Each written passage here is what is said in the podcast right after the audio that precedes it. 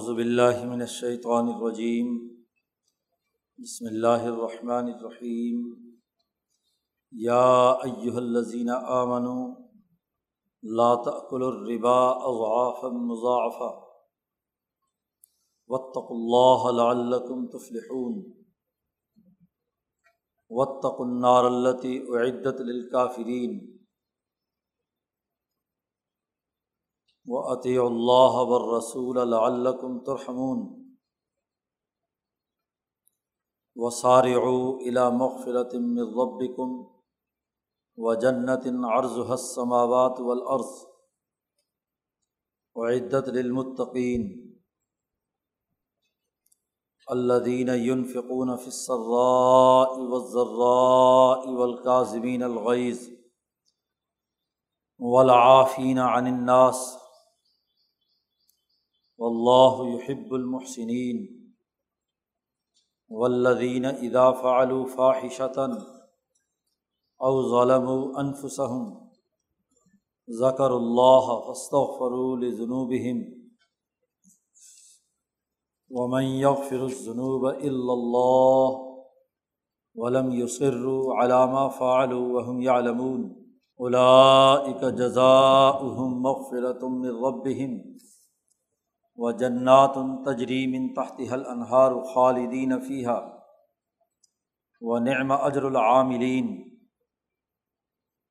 قد خلط من قبل کم سنن فصیر و فلعرض فنظرو کئی فقان عاقبۃ المکذبین ہادہ بیان الناس و ہدم و معزت المطقین ولا تہین ولا تحزن و ان تم العلون ان کن تم مؤمنین ایم سسکم قرحن فقد مسل قوم قرحم مسل و تلکل ایام نداولها بین الناس ولیعلم اللہ الدین آمن و یتخذ منکم شہداء و لا يحب الظالمین. ولیمحص اللہ الزین آمن و یم حقل کافرین ام حسب تم انتظل الجن ولما یعلم اللہ الزین جاہد من کم و یعلم الصابرین. ولقد کن تم تمن المعت من قبل ان تلقوه فقد رأيتموه وأنتم تنظرون. صدق اللہ العظیم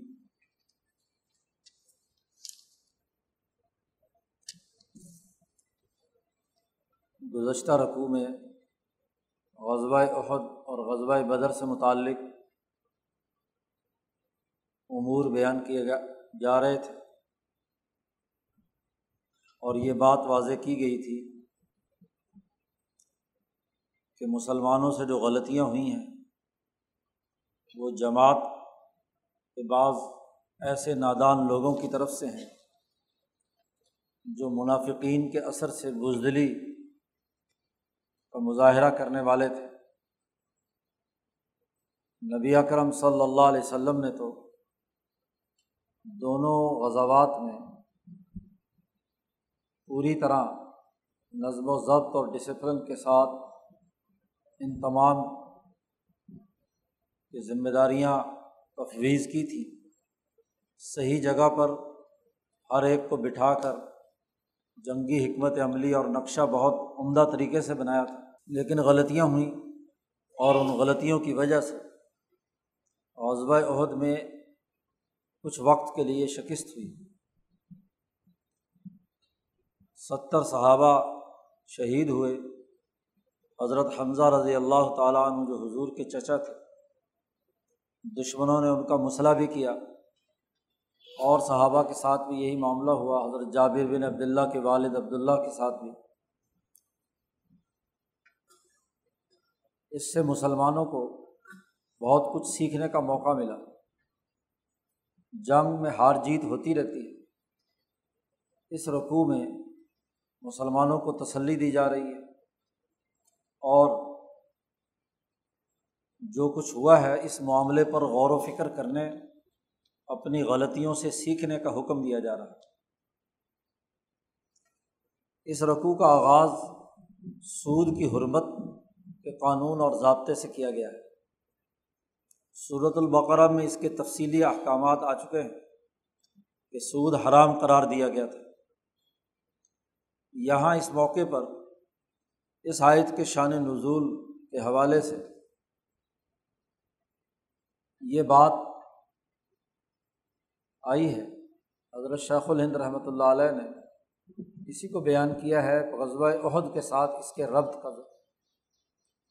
وہ یہ کہ جب حضور صلی اللہ علیہ وسلم کے سامنے صحابہ، ستر صحابہ کی شہداء کی قبریں تیار کی گئیں تو حضور پر ایک کیفیت تاری تھی۔ پہلے تو مرحلے میں حضور صلی اللہ علیہ وسلم نے ان پر بد دعا کرنے کا ارادہ کیا، تو پچھلے رقوع کے آخر میں اللہ نے منع کر دیا کہ لئی صلاح کا من العمر شعین تیرے اختیار میں کچھ نہیں ہے، تم یہ بد دعا نہیں کر سکتے۔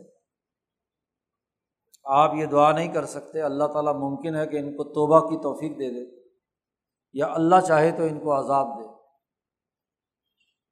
پھر جب شہدا کو دیکھ کر حضور کی کیفیت متغیر ہوئی تو حضور صلی اللہ علیہ وسلم نے وہاں کھڑے ہو کر یہ بات فرمائی کہ ان شاء اللہ آئندہ جنگ میں ہم اپنے ایک ایک شہید کے بدلے میں ان کے دو دو لوگ قتل کریں گے۔ تو ڈبل اور دگنا کام ہوگا۔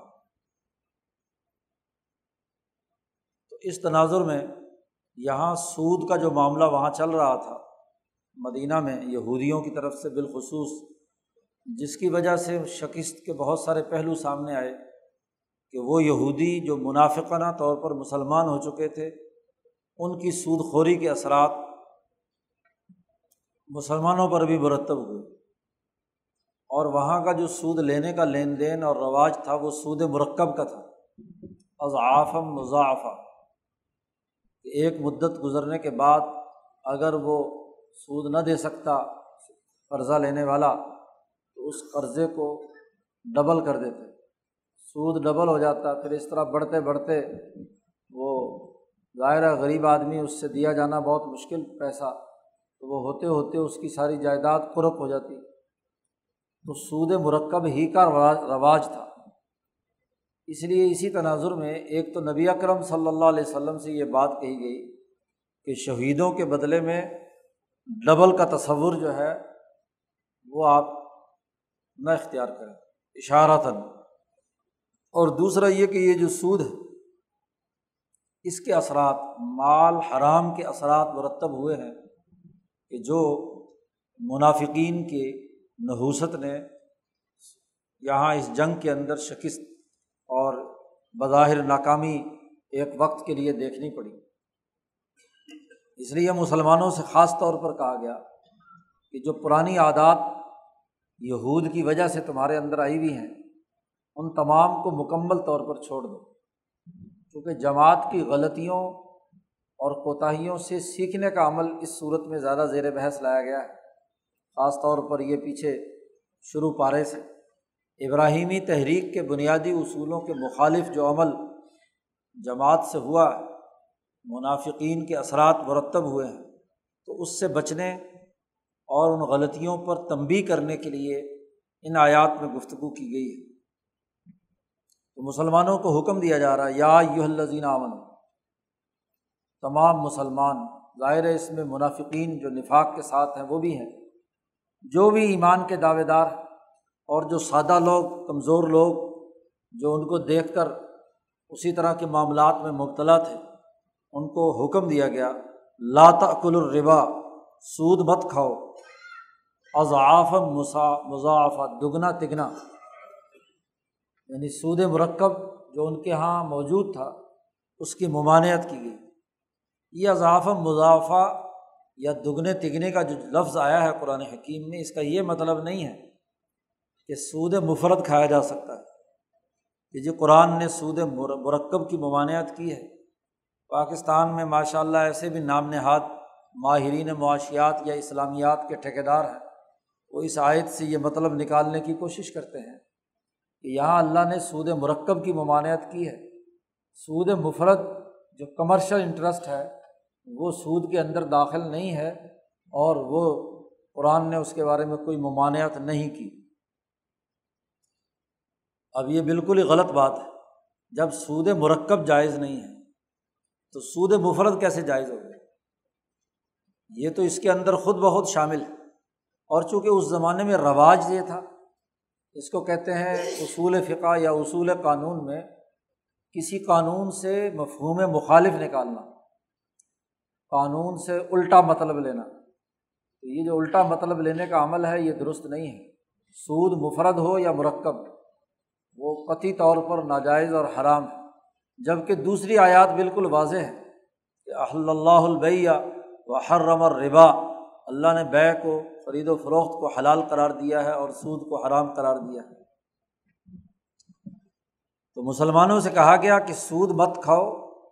یہودیوں کے اثرات سے جو سادہ لوہ مسلمانوں کے اندر یہ حرکتیں موجود ہیں، کیونکہ جب حرام خوری کی جاتی ہے تو دل کمزور پڑ جاتا ہے، بزدلی اختیار ہو جاتی ہے۔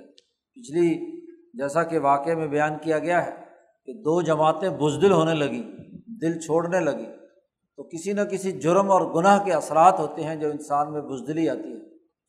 جو آدمی رزق حلال کھاتا ہے، اپنی محنت اور مشقت کا اس کا دل مضبوط ہوتا ہے۔ وہ اپنے دل پر اعتماد رکھتا ہے، حوصلے بلند ہوتے ہیں۔ کمزوری اور بزدلی قریب کو بھی نہیں پھٹکتی۔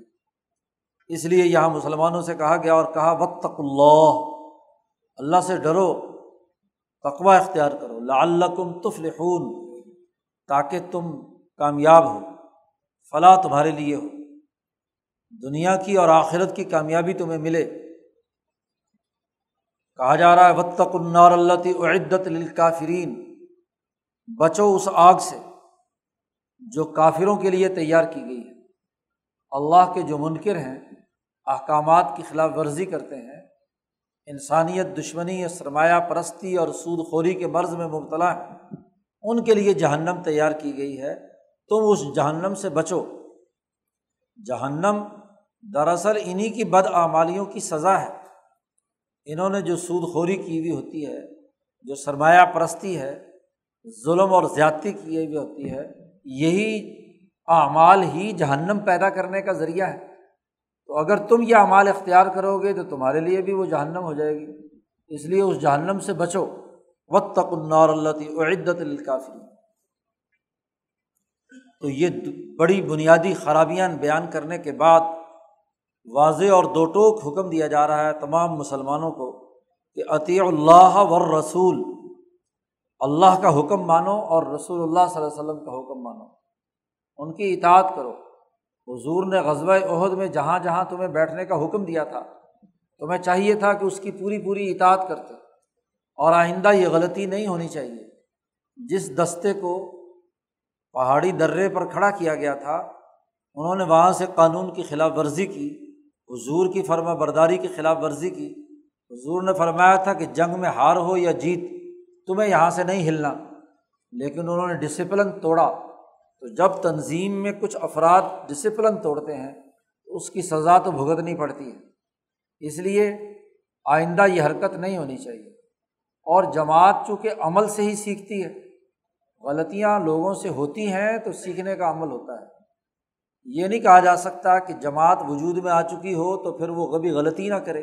حضرت سندھی نے نقل کیا، حضرت شیخ کہ جو شاہ سوار گھوڑے کی سواری کرتے ہیں، وہی گرا کرتے ہیں۔ جس نے کبھی شاہ سواری نہ کی ہو، گھوڑے پر سوار نہ ہوا ہو تو گرے گا کیسے؟ تو گرنے سے ہی سیکھتا ہے نا کہ آئندہ مجھے یہ عمل نہیں کرنا جس سے میں گر پڑوں۔ تو اس لیے لوگوں کو کاموں کی ذمہ داری دی جاتی ہے۔ کچھ لوگ واقعتاً منظم طور پر کام کرنے کی اہلیت رکھتے ہیں اور کچھ سے کچھ غلطیاں ہو جاتی ہیں۔ تو غلط ہر طرح کے لوگوں سے تنظیم بنتی ہے۔ تو ان میں جو غلطیاں اور کمزوریاں ہوں وہ آئندہ نہیں دہرانی چاہیے۔ جو کچھ ہو چکا وہ ہو چکا۔ لال کم ترحمون، تاکہ تم پر رحم کیا جائے۔ وسار الا مغفرت مر رب اور دوڑو اپنے رب کی طرف سے جو مغفرت اور بخشش ملنے والی ہے اس کی طرف۔ تمہارے رب کی طرف سے جو مغفرت ہے، اس کی طرف دوڑ کر چلو۔ سارے او ایک ہوتا ہے مشی، نارمل طریقے سے چلنا۔ اور ایک ہے سرعت، تیز دوڑنا۔ تو دوڑ کر چلو، آگے بڑھو۔ جو اللہ کی مغفرت مل رہی ہے ڈسپلن اور نظم و ضبط قائم کرو گے اللہ اور اس کے رسول کی اطاعت کرو گے تو آگے بڑھنے کا عمل تمہارے لیے کھلتا چلا جائے۔ دوڑو مغفرت کی طرف، اور دوڑو اس جنت کی طرف کہ عرض و حس سماوات ولعرض کہ اس کی چوڑائی، اس کا عرض، آسمان اور زمین، ان کے درمیان جتنا فاصلہ ہے، اتنی تو اس کی چوڑائی ہے۔ اب آسمان بھی اسماوات کہا ہے۔ سات آسمان، ان کی عظیم وسعت، ایسے ہی زمینوں، ان کے درمیان ایک جنت، اس کا اتنا وسیع و عریض دائرہ ہے۔ اس جنت کی طرف دوڑو۔ وہ عدت للمتقین۔ یہ جنت متقی لوگوں کے لیے تیار کی گئی ہے۔ پیچھے کہا گیا تھا، جہنم سے بچو، جو عدت للکافرین، کافروں کے لیے تیار کی گئی ہے۔ اور مسلمانوں کے بارے میں کہا ہے کہ ان کے لیے یہ جنت تیار کی گئی ہے۔ اس لیے اعدت للمتقین۔ متقین کون ہے؟ اب یہاں تقوا کی حقیقت میں جو رویے بیان کیے گئے ہیں، جو اعمال بیان کیے گئے ہیں وہ نظم و ضبط اور ڈسپلن اور اپنے اوپر کنٹرول کے ہیں۔ متقی وہ لوگ ہیں۔ قرآن حکیم جا بجا متقین کی مختلف خصوصیات بیان کرتا ہے۔ صوفیہ کرام نے ان تمام خصوصیات ہی کو جمع کر کے تصوف کا خلاصہ نکالا ہے کہ تقوا یہ ہے۔ یہاں جو خصوصیت بیان کی گئی اس سیاق و سباق میں وہ یہ کہ اللہ دینا یون فکون فصرا و ذرا وہ لوگ جو اپنی جان اور مال خرچ کرتے ہیں، خوشی کی حالت میں بھی اور تکلیف کی حالت میں بھی۔ تکلیف اور اذیت میں ہو اور دوسرے لوگوں کو ضرورت ہو مال کی یا جہاد کے لیے ہاں جی بیت المال میں پیسے جمع کرنے کی ضرورت ہو تو خود چاہے تنگی میں کیوں نہ ہو، تو تب بھی وہ اس اجتماعی مفاد کے لیے مال خرچ کرتے ہیں۔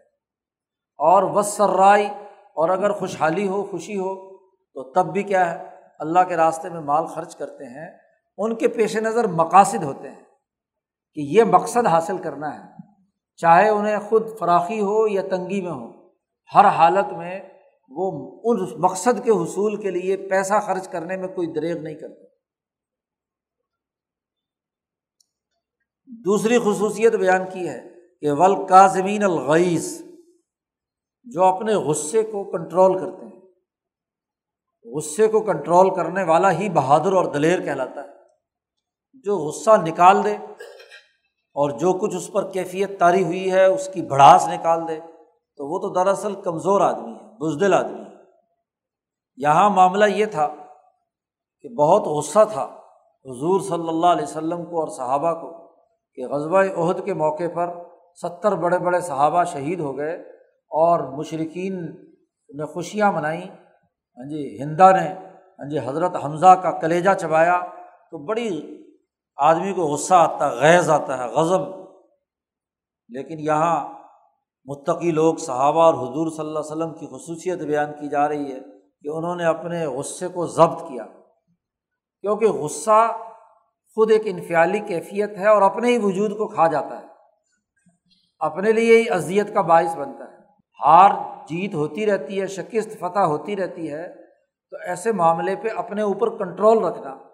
اس لیے قرآن نے دوسری جگہ پر کہا ہے کہ کئی لا تاسو علامہ فاتح کم ولا تفرح بیما آتا کم کہ تم سے کوئی چیز اگر فوت ہو جائے تو تم مایوسی کے گڑھے میں مت چلے جاؤ۔ اور اگر کوئی چیز مل جائے تو اتنا نہ اتراؤ، خوشی سے پھولے نہ سماؤ کہ پاؤں زمین پر نہ ٹکے۔ یہ دو انتہائیں اعتدال کی حالت یہ ہے کہ جو ضبط اپنے اندر کنٹرول پیدا کرو، غصہ جو نہیں پی سکتا، وہ اپنے آپ کو دشمن کے مقابلے پہ صحیح حکمت عملی نہیں بنا سکتا۔ غصے کی حالت میں تو حکمت عملی بھی صحیح نہیں بنتی۔ طریقۂ کار بھی صحیح اختیار نہیں کیا جا سکتا۔ نظم و ضبط اور ڈسپلن بھی قائم نہیں رہتا۔ اس لیے کاظمین الغیز متقی وہ لوگ ہیں جو اپنے غصے کو پی جائیں۔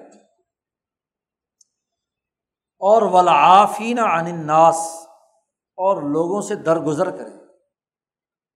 لوگوں سے درگزر کریں، خاص طور پر قائدین اور لیڈروں کے لیے یہ بڑی ضروری ہے۔ جو ان کے ماتحت ممبران ہوتے ہیں، غلطیاں ان سے ہوتی ہیں، کوتاہیاں ہوتی ہیں، تو وہاں اگر غصہ نکالنا، بڑھاس نکالی جائے اور ان کو نظر انداز اور معاف نہ کیا جائے تو یہ بہت بڑی خرابی کی بات ہے۔ مقصد تو وہ ہدف تھا جو حاصل کرنا تھا اجتماعی طور پر۔ غلطیاں انسانوں سے ہوتی ہیں۔ اگر اس غلطی پر اتنی زیادہ شدت کے ساتھ ان کی خبر لی جائے تو اس کے نتیجے میں وہ بدل ہو جائیں گے اور جو اجتماعیت ہے وہ ٹوٹ جائے گی۔ اب حضور اقدس صلی اللہ علیہ وسلم کو ان لوگوں پر بڑا غصہ تھا۔ کہ جن لوگوں نے وہ ڈسپلن توڑا، جن آدمیوں، پچاس آدمیوں کی غلط حرکت کی وجہ سے دشمن نے وہاں سے یلغار کی اور اس کے نتیجے میں شکست، فتح جو ہے وہ شکست میں بدل رہی ہے۔ تو اس وقت قائد اور لیڈر کا اپنے آپ کو کنٹرول میں رکھنا اور غلطی والوں سے غلطی کو نظر انداز کرنا۔ ولافین عن الناس، لوگوں کو معاف کر دیتے ہیں۔ ایک تو ان سے بھی اور دوسرا، حضور صلی اللہ علیہ وسلم نے اس غضب کی حالت میں آپ نے ارادہ فرمایا تھا کہ ابو سفیان اور جو مشرقین مکہ کا لشکر ہے، اس کے خلاف بد دعا کی جائے، اس کو۔ ہاں جی اس کے لیے اللہ سے کیا ہے؟ کہا جائے کہ ان کو سزا دے۔ تو وہاں چونکہ حضور اللہ نے منع کر دیا، تو اس لیے آپ صلی اللہ علیہ وسلم نے معاف کر دیا۔ نظر انداز کیا۔ تو نظم و ضبط اور ڈسپلن میں تقوا کے لیے لازمی اور ضروری ہے۔ کہ چھوٹوں کی غلطیاں معاف کی جائیں۔ بلا آفین عن الناس، لوگوں کو معاف کر دیتے ہیں۔ غلطیاں انسانوں سے ہوتی ہیں، تو اس پر اتنی گرفت کرنا کہ جس سے وہ کام ہی چھوٹ جائے۔ اس کا نتیجہ یہ ہوتا ہے کہ وہ جو ماتحت آدمی ہے، وہ سرے سے کام ہی نہیں کرتا آئندہ۔ تو اس کو کاموں کی طرف لگائے رکھنا اور جو غلطی ہوئی ہے، اس کو سکھا دینا کہ بھائی آئندہ ایسا کام نہیں ہونا چاہیے۔ یہ متقی لوگ و اللہ یحب المحسنین۔ اور اللہ تعالیٰ نیکی کرنے والوں کو، احسان کرنے والوں کو محبوب رکھتا ہے، پسند کرتا ہے۔ یہ جو لوگوں کے ساتھ حسن سلوک سے پیش آتے ہیں، مال خرچ کرتے ہیں، اپنے غصے پر کنٹرول رکھتے ہیں ہاں جی لوگوں کی غلطیوں سے درگزر کرتے ہیں، یہ محسنین۔ ایک طرف تو قائدین اور لیڈروں سے یہ بات کہی گئی ہے۔ کہ وہ اپنا غصہ ضبط کریں اور لوگوں سے درگزر کریں۔ اب دوسری طرف جو ٹیم ممبران ہیں جن سے غلطیاں ہوئی ہیں، ان کو قرآن حکیم اگلی ہدایت دے رہا ہے کہ ولدین اضافعل فاحشتاً او ظلم و انفسم وہ لوگ جن سے کوئی ایسا عمل سرزد ہو گیا جو اجتماعیت کو نقصان پہنچانے والا تھا۔ ظاہر ہے ان پچاس آدمیوں کی غلطی کی سزا سات سو مسلمانوں کو بشمول حضور صلی اللہ علیہ وسلم کو زخمی ہونے کی حالت میں آپ کا خون بہنے کی صورت میں ظاہر ہو رہی تھی۔ فواہشہ ہر اس عمل کو کہتے ہیں جو اجتماع پر اثر انداز ہو۔ اجتماعی ڈسپلن کو توڑنے کا عمل ہو۔ تو وہ لوگ جن سے کوئی ایسی حرکت سرزد ہو گئی جس سے ان کی غلطی کی وجہ سے ہاں جی ان کی غلط حرکت کی وجہ سے پوری جماعت کو نقصان پہنچا ہے۔ پورے پروجیکٹ کو نقصان پہنچا ہے۔ ایک شکل۔ دوسری شکل یہ کہ آپ سے ایسی غلطی سرزد ہوئی ہے کہ جس سے خود آپ کو اپنا نقصان ہوا ہے۔ جماعت کا عمل تو نہیں ہوا، لیکن آپ نے کوئی ایسی بدتمیزی کی ہے، ایسی کوئی حرکت آپ سے سرزد ہوئی ہے کہ خود آپ کا ضمیر آپ کو ملامت کر رہا ہے کہ میں نے یہ غلط کام کیا ہے۔ گو اجتماعی طور پر اگرچہ اس کا اس کا نقصان نہیں بھی ہے۔ بعض غلطیاں، کمزوریاں یا فعال ایسے بھی ہوتے ہیں کہ ضمیر ملامت کرتا ہے، خواہ وہ آپ نے تنہائی میں کیا ہو۔ جی یا آپ نے اپنے آپ کو نقصان پہنچانے کے حوالے سے کوئی غلط کام کیا ہو ظلم و انفسا جنہوں نے اپنے اوپر ظلم کیا، تو اب ان کے لیے کیا طریقہ ہے؟ تو ٹیم ممبران کے لیے ضروری ہے کہ ان سے اگر غلطی ہوئی ہے تو ذکر اللہ، وہ اللہ کا ذکر کریں فسط و فرول جنوب ہم اور اپنے گناہوں کی معافی مانگیں۔ اللہ سے کہ ہم سے یہ غلطی ہو گئی ہے۔ استغفار کہتے ہیں کسی بھی غلطی سے سیکھ کر توبہ کر کے آئندہ غلطی نہ کرنے کا عزم کرنا۔ یہ نہیں کہ زبان سے تو استغفار کر رہا ہے اور غلطیوں پہ غلطیاں کرتا جا رہا ہے۔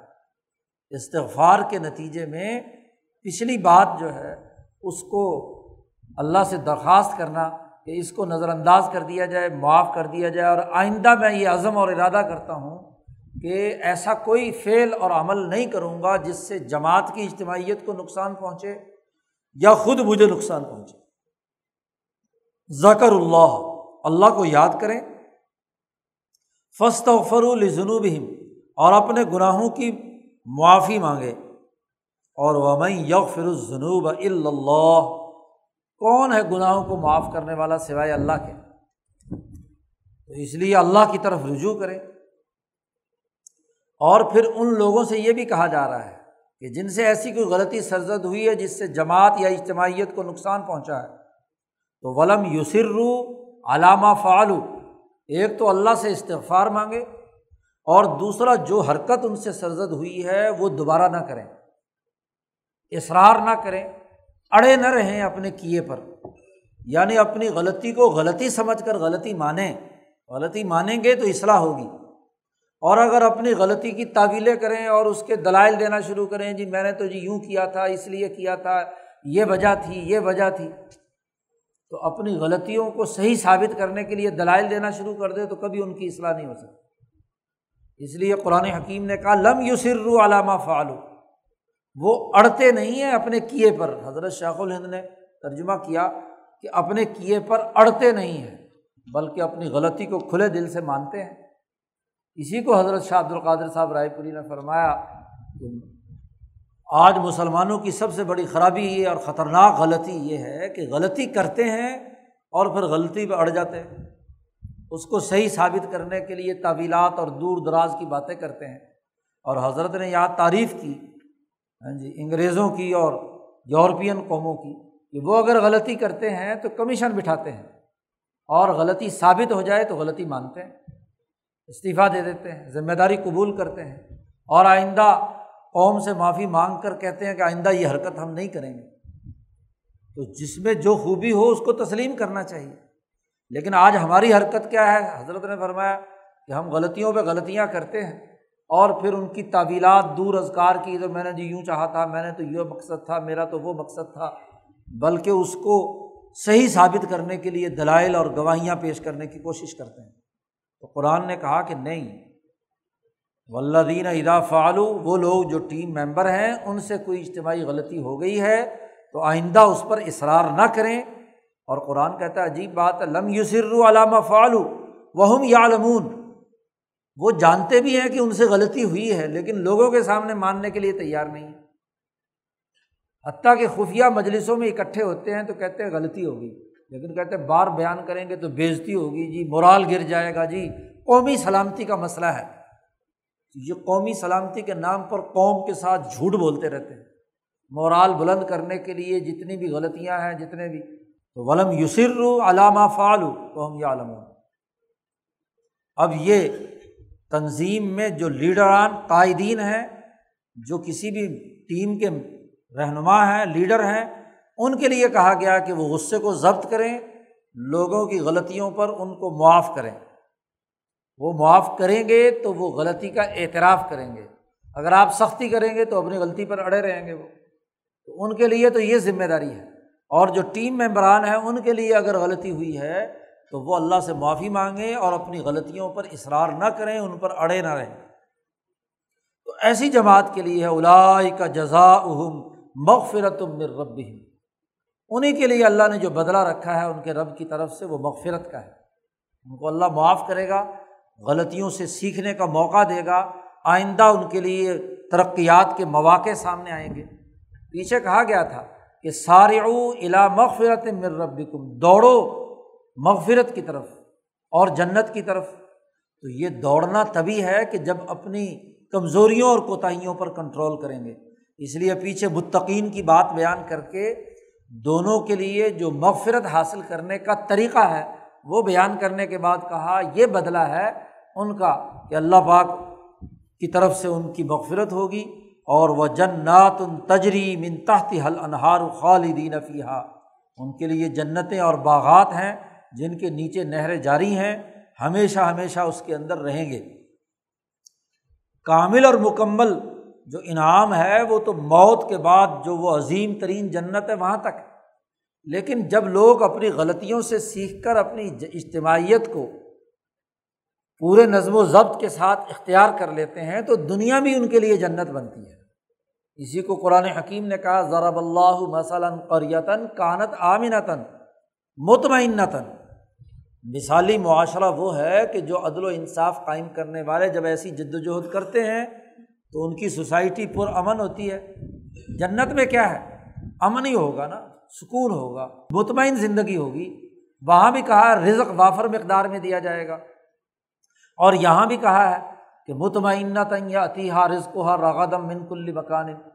تو ان کے لیے دنیا کی جنت اس محدود دائرے کے اندر جتنی بھی ممکن ہوگی، وہ انہیں حاصل ہوگی۔ اور آخرت کی جنت تو ہمیشہ ہمیشہ کے لیے ہے۔ اب خلافت راشدہ نے صحابہ کی اسی جماعت نے جس نے غلطیوں سے سیکھا اور اس کے بعد پورے کے پورے حجاز کے اندر دین کا غلبہ ہوا، پوری دنیا میں ہوا، اتنی خوشحالی پیدا ہوئی کہ زکوٰۃ دینے والے ہیں، لینے والا کوئی نہیں۔ تو یہ دنیا کی جن، دنیا کو جنت بنایا اور اس کے نتیجے میں آخرت کی جنت بھی ان کے لیے۔ و نعم اجر العاملین یہ کام کرنے والوں کا بہت اچھی مزدوری ہے۔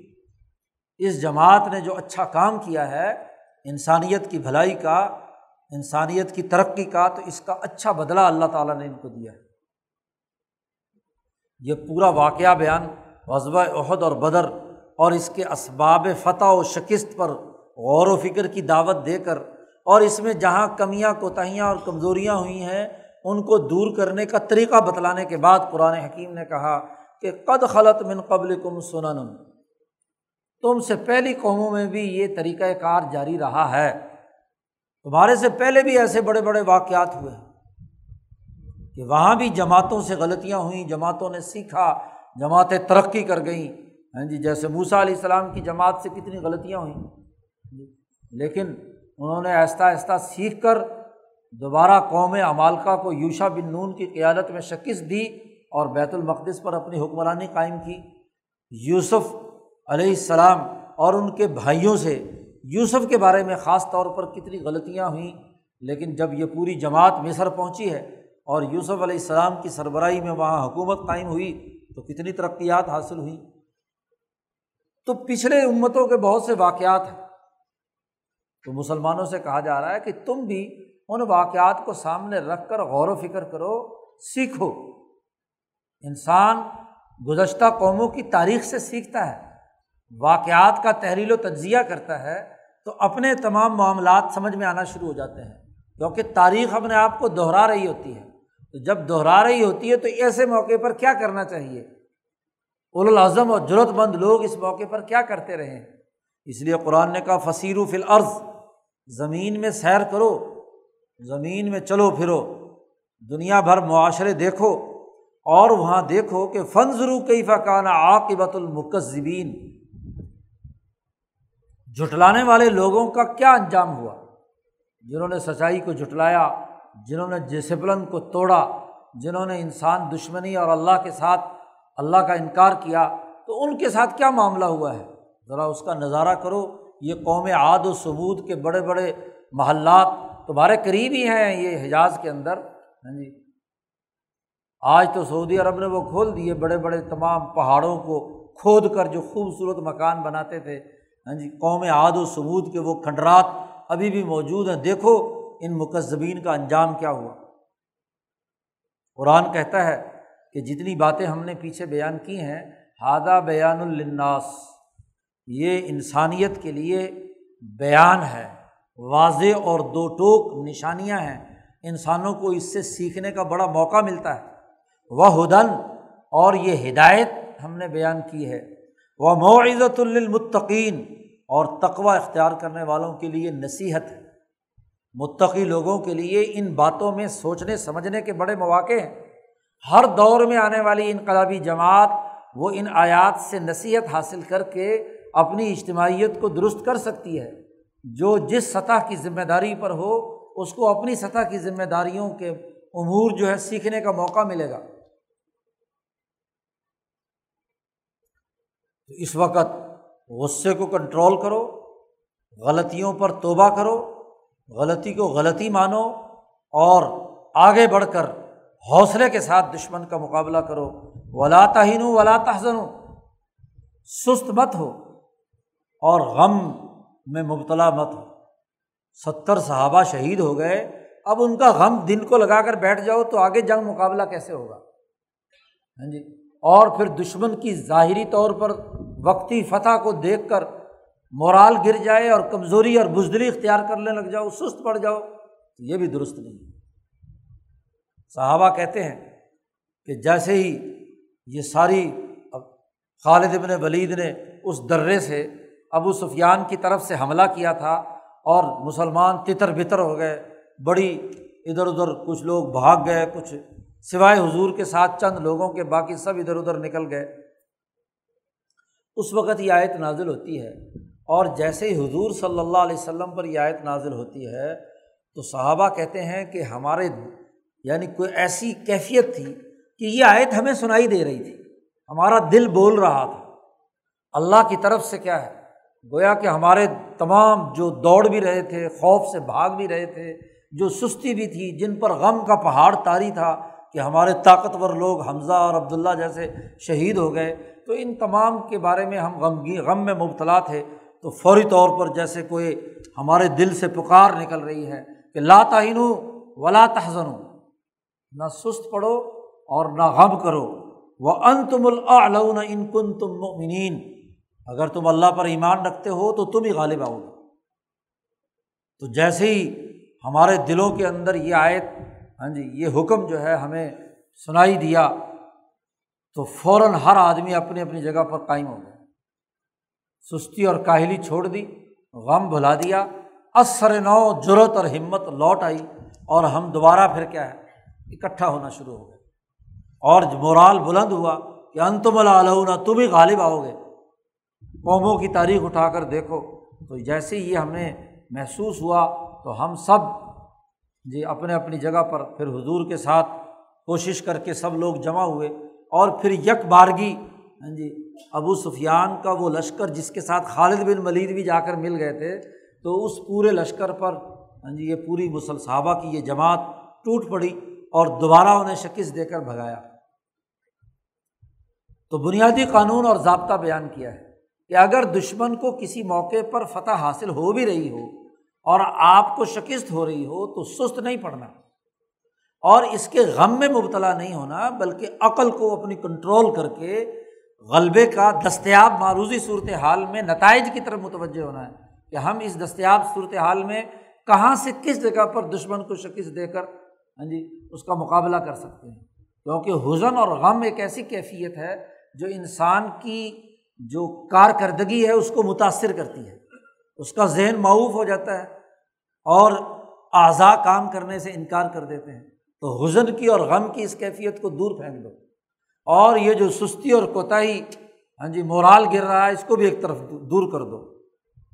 ذرا سوچو، قرآن نے کہا ایم سس کم کر ہم آج اگر تمہیں تکلیف پہنچی ہے کہ تمہارے ستر لوگ شہید ہوئے ہیں، تو فقط مسل قوم کر ہم مسل ہو پچھلے سال بدر میں تو بھی تم نے ان کے ستر آدمی قتل کیے تھے۔ تو یہ تو عدلے کا بدلہ زیادہ ذرا برابر برابر ہی معاملہ ہوا ہے۔ تو تم ابھی سے کیا ہے؟ سست پڑ گئے۔ ابھی سے غم میں مبتلا ہو گئے۔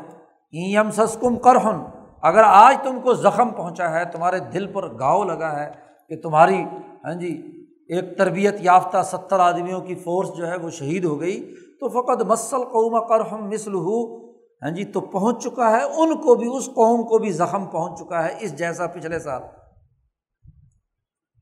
اب یہ مطلب نہیں کہ جس کو ایک دفعہ فتح ملے تو ہر حال میں بس فتح ہی فتح ہوتی رہے۔ ہاں جی پھر جنگ کیا ہوئی؟ دشمن سے مقابلہ کیا ہوا؟ امتحان کیا ہوا؟ کہ پہلے سے ہی سب کو کہا جائے کہ جی بس تم پاس ہو۔ تو مقابلہ تو نہیں ہے۔ مقابلہ تو وہی ہے کہ ہار جیت ہوتی رہتی ہے اور ہار کے موقع پر اپنے دل کو مضبوط رکھ کر مقابلے کی حکمت عملی بنانا، یہی تو کیا ہے؟ جماعت کی بقا کا راز ہوتا ہے۔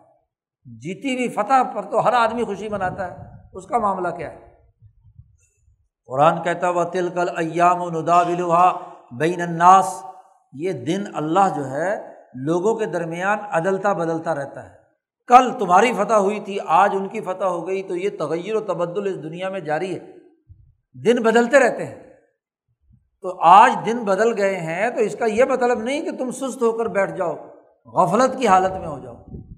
یہی حضرت شیخ الہند نے فرمایا کہ آج اگر ہمارے دن بدل گئے ہیں، ہمیں شکست ہوئی ہے انگریز سامراج کے مقابلے پر، تو اب اس کا مطلب یہ ہے کہ ہم بزدل بن جائیں، اس غم میں مبتلا ہوں کہ جی ہماری اتنی شاندار خلافت عثمانیہ ختم ہو گئی، ہماری اتنی شاندار ہندوستان کی مغلوں کی حکومت ختم ہو گئی، بس اس کا غم سینے سے لگا کر بیٹھ جائیں۔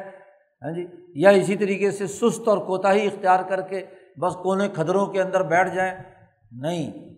ایسے ہی موقع پر تو دراصل امتحان ہوتا ہے کہ کون جرت مند اور دلیر اس شکست کو فتح میں بدلنے کے لیے زیادہ توانائی کے ساتھ کام کرے اس وقت تو زیادہ توانائی کے ساتھ کام کرنے کی ضرورت ہوتی ہے جب پوری قوم مایوس ہو، مروبیت کا شکار ہو۔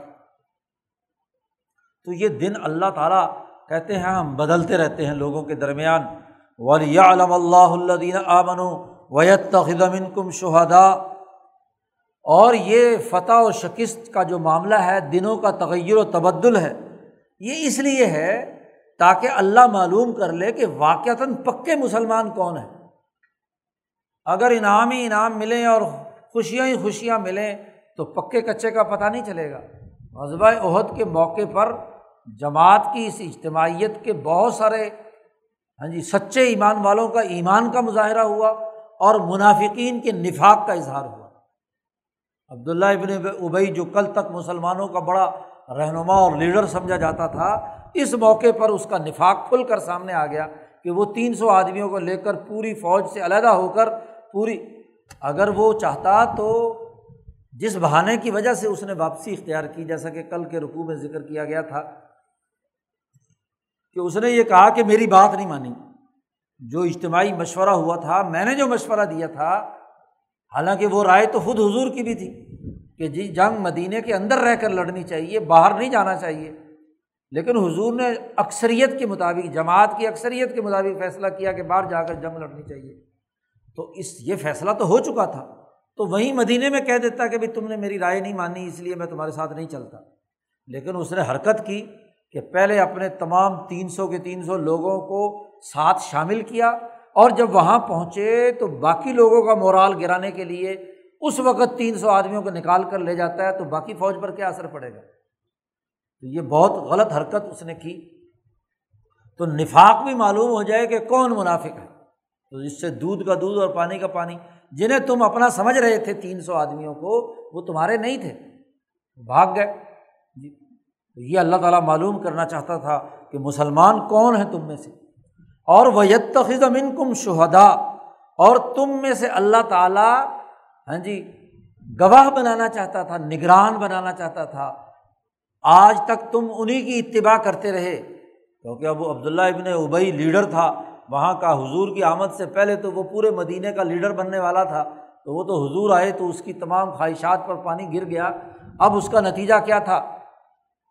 کہ اب لوگ پھر بھی اس کا احترام کرتے تھے کہ جی یہ مسلمان بھی ہو گیا ہے، کلمہ بھی پڑھ لیا ہے، تو چلو۔ لیکن یہاں واقع تن سات سو آدمی جو مسلمانوں کے حضور کے ساتھ تھے، ان کو، ان کے سامنے یہ گواہی آ گئی کہ یہ تین سو آدمی منافق ہیں۔ کیونکہ عین میدان جنگ میں ہاں جی علیحدہ ہونا یہ سوائے منافقت اور سازش کے اور کیا ہو سکتا ہے؟ اگر صرف رائے کی، اور رائے کا اختلاف بھی کیا جب اجتماعی مشورہ ہو رہا اور اجتماعی مشورے میں جو فیصلہ ہو گیا، وہ اب سب کی رائے ہوگی۔ اب یہ کہے جی میں نے تو شورا میں یہ رائے دی تھی، میری رائے نہیں ماننی، تو میں اس پروجیکٹ پر کام نہیں کروں گا۔ تو یہ تو منافقین والا طریقہ ہے۔ بھائی، جب جماعت فیصلہ کر چکی ہے، تو پھر آپ کی پہلے رائے کچھ بھی تھی۔ اب رائے آپ کی وہ ہوگی جو جماعت نے فیصلہ کیا تو قرآن حکیم معلوم کرنا چاہتا تھا کہ سچے مسلمان کون ہیں۔ اور پھر یتخم انکم شہدا کے دونوں مطلب ہو سکتے ہیں کہ اس جنگ اور لڑائی میں کون ہے جو اپنی جان اللہ کے راستے میں قربان کر کے شہید ہوا ہے؟ شہدا شہید۔ اور یہ بھی ہے کہ تم میں سے اللہ گواہ بنانا چاہتا تھا کہ کون منافقین ہیں اور کون واقعتاً مسلمان اور مخلص و اللہ یحب الظالمین۔ اللہ تعالیٰ ظالموں کو پسند نہیں کرتا۔ اس لیے گھبراؤ مت۔ یہ وقتی ان کی ہاں جی جزوی کامیابی ظالموں کی، اس سے یہ نتیجہ مت اخذ کرو کہ اللہ تعالیٰ نے ان کو چونکہ فتح دے دی، لہٰذا اب وہ ظالموں کو پسند کرنے لگ گیا۔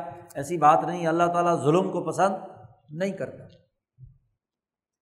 اللہ نے یہ جو بھی کچھ دکھایا ہے ہاں جی اور یہ جو اللہ پاک دنوں کا تغیر و تبدل کرتا ہے، اس کی وجہ یہ بھی ہوتی ہے کہ ولی یوم صلی اللہ الدین آمن و یم حقل کافرین تاکہ جو مسلمان ہیں ان کے دلوں کو خالص کر دے، پاک صاف کر دے یومحص اور جو کافر ہیں، ان پر ہلاکت اور ان کی تباہی اور بربادی قطعی بنا دے۔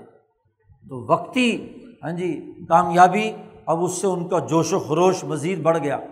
وہ اپنے کفر پر مزید پکے ہو گئے، بلکہ تانے اور ہاں جی مذاق اڑانے کا عمل ابو سفیان اور اس کے لشکر نے کر دیا کہ تم مسلمان تو کہتے تھے کہ جی بس اللہ ہمارے ساتھ ہے۔ ہاں جی ہمارے ہمیں فتح ہوگی، تمہاری ہماری نصرت ہوگی، ہم کامیاب ہوں گے۔ اب مزہ چکھو، تمہارے لیڈروں کے ساتھ ہم نے یہ کیا، وہ کیا۔ قریش عہد کے موقع پر اپنی عورتوں کو بھی لائے تھے۔ اور عورتوں کو اس لیے لائے تھے کہ مرد اگر بھاگنے لگیں تو عورتیں ان کو تانا دیں۔ اور عورت کا تانا عرب قریشی برداشت نہیں کرتے۔ تو ان کو اکسانے کے لیے وہ لائے تھے۔ تو اس موقع پر جب وہ ان کو تھوڑی سی کامیابی ملی تو عورتوں کو دوسرا موقع اپنے شعروں کو بڑھا، بڑھانے کے لیے اور مسلمانوں کے خلاف زبان درازی کرنے کے لیے موقع مل گیا انہیں۔ تو انہوں نے خوب باتیں کی۔ تو اس سے ان کا کفر مزید پکا ہوا۔ وہ اپنے کفر میں مزید مضبوط ہوئے اور غزبۂ خندق اور پھر فتح مکہ کے موقع پر ان کی ساری سازشیں اور تدبیریں ہاں جی تباہ و برباد کر دی گئی پھر ایک بات اور بھی قرآن نے کہی کہ تم جنت کے طلبگار ہو، دنیا کو جنت بنانا چاہتے ہو، کیا بغیر محنت اور مشقت کی جنت ملتی ہے؟ ام حسب تم انتد خل الجنت؟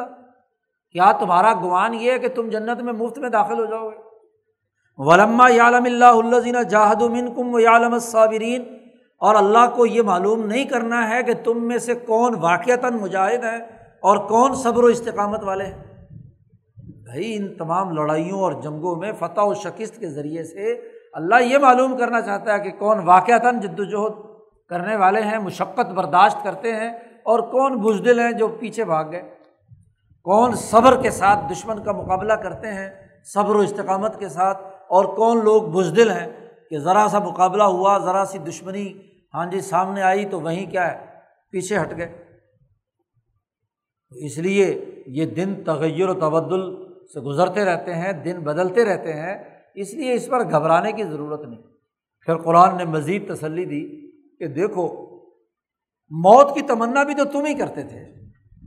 تم نے کہا تھا نا کہ جی بدر کے اندر ہاں جی اگر ہم شریک ہوتے تو ہم یوں داد شجاعت دیتے اور شہدا کے جو فضائل، بدر کے شہدا کے قرآن نے بیان کیے تھے، تو تم نے عہد کے موقع پر تم نوجوان صحابہ نے یہ کہا تھا کہ ہمیں موت چاہیے۔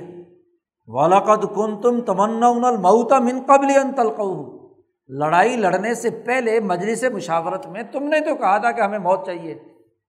جب تم نے موت قبول کرنے کی تمنا کی تھی تو اب فقط رائی تم ہو اب تم نے دیکھ لیا اس کو اپنی آنکھوں سے کہ موت کیا ہوتی ہے۔ جی وہاں نعرے لگانا مجلس میں بیٹھ کر آسان ہوتا ہے کہ جناب موت ہم قبول کریں گے اور یہ کریں گے۔ اب موت آئی ہے تو تم غمگین کیوں ہو؟ اب تمہیں ہاں جی اس کے نتیجے میں بزدری یا کمزوری یا سستی کیوں پیدا ہو رہی ہے؟ اس لیے اللہ تعین ولا تحزن سست مت پڑھو غم غم میں مبتلا نہ ہو۔ اب مقابلے کے لیے آگے بڑھو۔ فقط رئی تم ہو تم نے اس موت کو اپنی آنکھوں سے دیکھ لیا۔ وہ ان تم تن تم نے دیکھ لیا کہ کیسے بڑے بڑے شاہ سوار گر رہے ہیں۔ حمزہ جیسے ہاں جی عبداللہ جیسے۔ جابر بن عبداللہ کے والد ہاں جی سینکڑوں ہزاروں زخم ہیں، ناک کان کاٹ لیے گئے ہیں، جسم کا بسلا بنا دیا گیا ہے۔ ہاں جی بڑی اذیتیں اور تکلیفیں ہاں جی ان کو حاصل ہوئی ہیں۔ تم نے موت دیکھا؟ ہاں جی مجلس میں بیٹھ کر موت مانگنا آسان ہے۔ اور جب میدان جنگ کے اندر موت آتی ہے، تو اس وقت کیا کیفیت ہوتی ہے؟ تو جماعت کو تجربہ ہو گیا۔ حضور نے اسی لیے تو کہا تھا کہ مدینے کے اندر رہ کر جنگ لڑتے ہیں۔ لیکن تم تمنا موت کی کر رہے تھے تو موت آ گئی۔ تو اب اس میں سستی اور کوتاہی کیوں ہے؟ تو قرآن حکیم نے اس رقوع میں تسلی دی کہ بھائی یہ دنوں کا تغیر و تبدل ہوتا رہتا ہے، جماعتوں کی پختگی اسی سے ہوتی ہے، اپنی غلطیوں سے سیکھنے کی ضرورت ہے، آئندہ ان غلطیوں کو نہ دہرانے اور صحیح سمت میں کام کرنے کی ضرورت ہے۔ تو یہ اس رقوع میں ہاں جی غزوہ عہد کے بعد کے جو اثرات ہیں، بعد از جنگ جماعت کے جو تحلیل و تجزیے کا عمل ہے اور اس میں درست راستے کی بات ہے، وہ قرآن حکیم نے اس رقوع میں بیان کی ہے۔ اللہ تعالیٰ ہمیں قرآن حکیم کو سمجھنے اور عمل کرنے کی توفیق عطا فرمائے۔ اللہ